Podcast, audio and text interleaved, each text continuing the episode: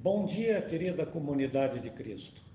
O tema escolhido para a meditação de hoje, 23 de janeiro, é o verso 9 do livro de Provérbios, capítulo 16, que alerta o leitor de que o coração do homem planeja o seu caminho, mas o Senhor lhe dirige os passos. O calendário Gotas de Orvalho desenvolveu este verso como não havendo uma relação entre expectativa e a realidade que nos frustra principalmente quando não entendemos quem dirige a nossa vida. Pensemos que atualmente habitam a Terra 6,5 bilhões de pessoas que planejam caminhos os mais diversos, que vão da sobrevivência pura e simples até os limites do luxo, extravagância e poder. Pensemos em quantas pessoas já passaram por esse mundo, cada qual com seus planos, simples ou complexos, individuais ou coletivos. E percebemos que Deus teve, tem e sempre terá o controle absoluto sobre os caminhos da humanidade. Isso é maravilhoso. A Bíblia toda é prova de que Deus corrige as rotas da sua criatura.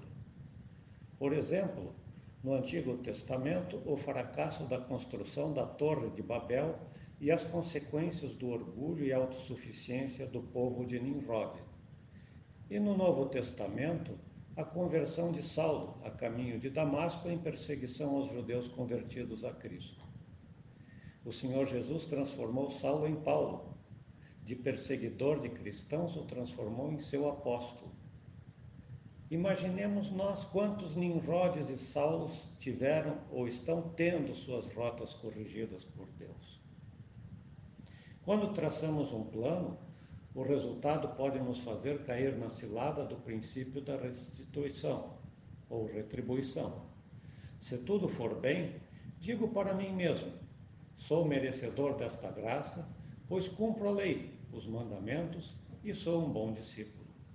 Mas se der errado, posso alimentar o sentimento de que estou em falta com Deus e que mereci por este fracasso.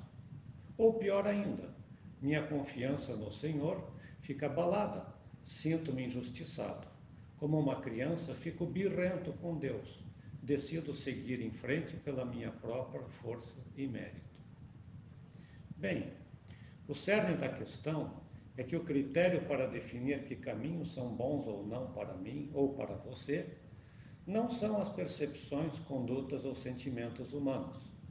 O critério é o próprio propósito de Deus são os seus planos para nós, não os nossos planos para Deus.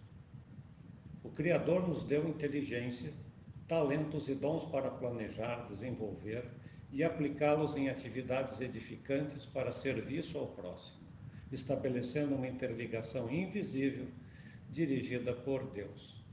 Para tanto, precisamos sair de nós mesmos, do nosso eu, e buscar a presença de Deus, entrar no seu santuário, honrá-lo e pedir por sua direção e bênção. Meditar, orar, submetermos-nos integralmente à vontade divina e soberana. Em Jesus Cristo, recebemos livre acesso a Deus Pai e à assistência do Espírito Santo.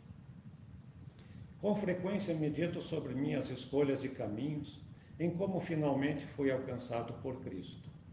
Penso em mim antes e depois desse maravilhoso e pessoal encontro. E ainda descubro fatos importantes que foram motivo de tristeza ou alegria. Como meu comportamento e percepções mudaram e estão em contínua mudança a partir de Cristo.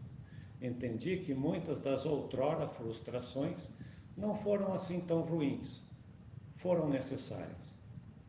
Medite profundamente sobre sua vida pregressa relembre os momentos marcantes, perceba e agradeça ao Senhor por sua intervenção em várias situações. Peça ajuda ao Espírito Santo. Procure entender os motivos pelos quais você pode dizer hoje, tal como Samuel, no passado, até aqui me trouxe o Senhor, e em tudo dando graças, pois esta é a vontade de Deus para o que está em Cristo Jesus.